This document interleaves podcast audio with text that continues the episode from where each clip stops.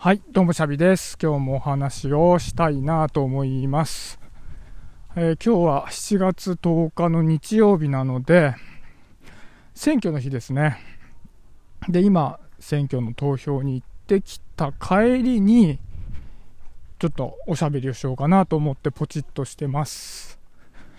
うん。まあ、ちょっと、誰に入れようか迷ったんですけど、比例代表の方はもう初めから、まあ、決まってたんですけど、東京、僕東京なんですけど、東京の方がね、何人かで迷いましたね。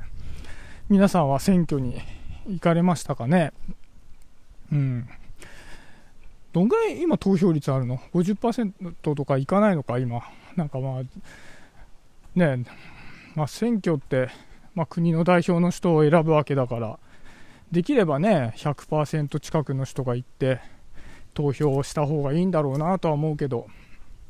ね、そしたら多分ね、今の政党の政治とかも随分変わってくるんじゃないですか、票のバランスとかもね、変わってくるし。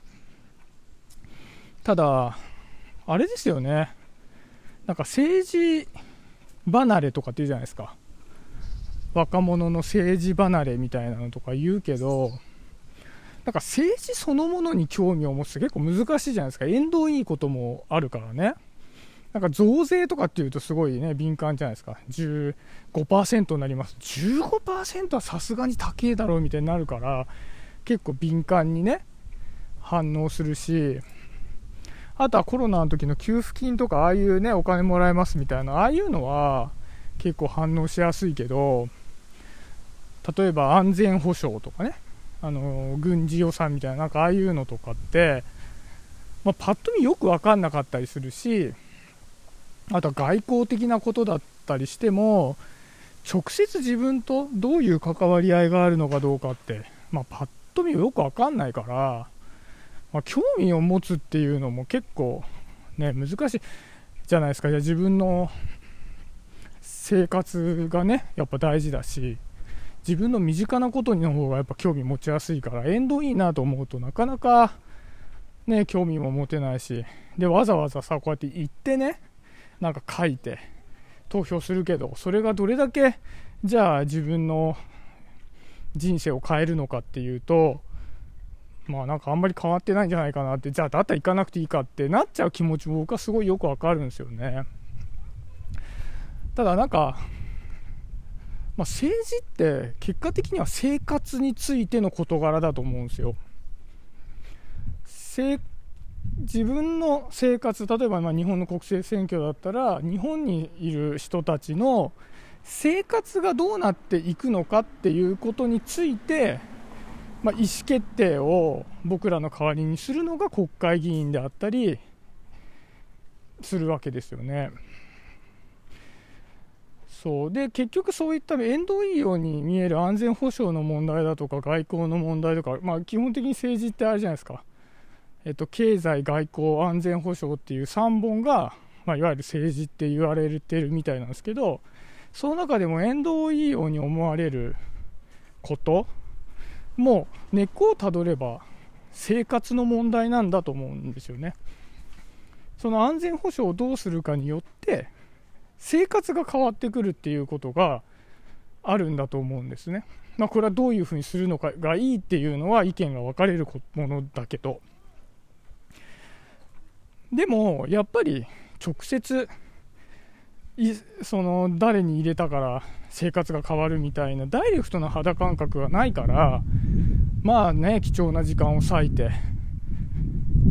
なんか足を運んで投票所にね、なんか鉛筆で書くっていうのは面倒くさいっていうことにはなると思うんですよ。でただ結局そういった面倒くさいという層がいて、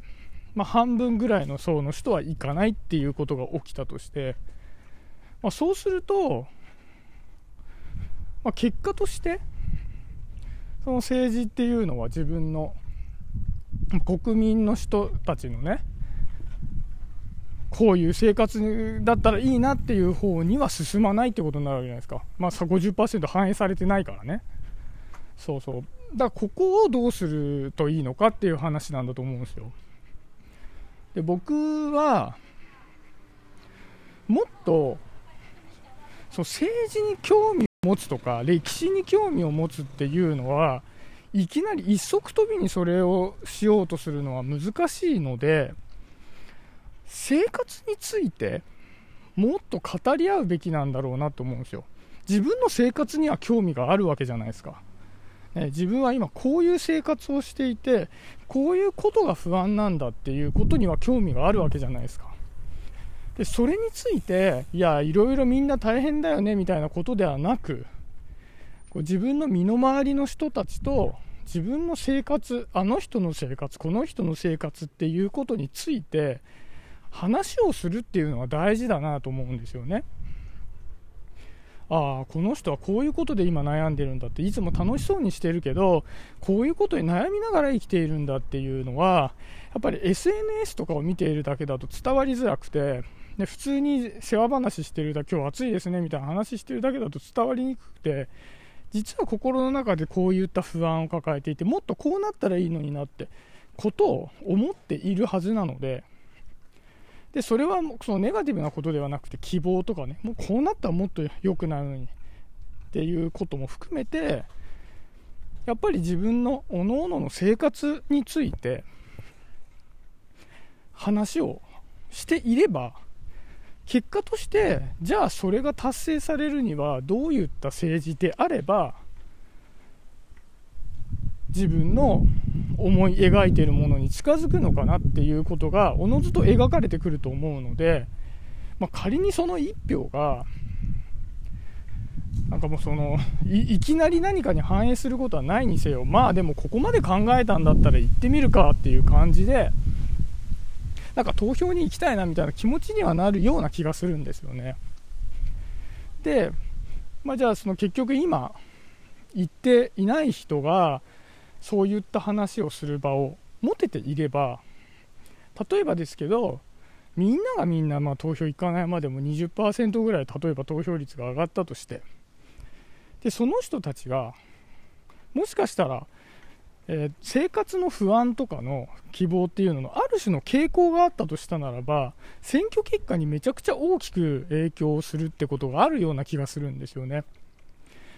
そう今はどちらかというと固定票と言われているものの影響が大きい選挙になってますね。固定票って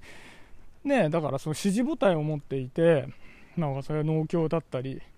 なんかいろいろあるじゃないですか。でそういう人たちって、まあ、必ず投票行くわけですよね。うん、で別にただその人たちが選挙に興味あるとか政治に興味あるっていうんじゃなくてもう支持母体だから入れてるだけなんだと思うんですけどそういう影響で決まってしまうっていうことからきちっとこう意思を持った投票行動というのが増えてくるそういった生活についての語る場とかがあればね。なんかそういうことが、まあ、今すごく日本の経済はねあまり良くないって言われてますけど、まあ、経済だけでなく、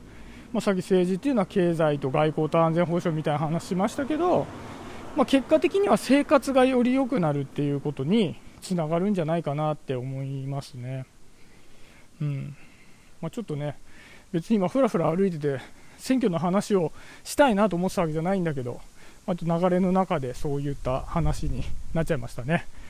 はい、皆さんは選挙に行きましたでしょうか？まあ、もしよかったら行ってみてくださいということで、今日は終わりにしようかなと思います。バイバーイ。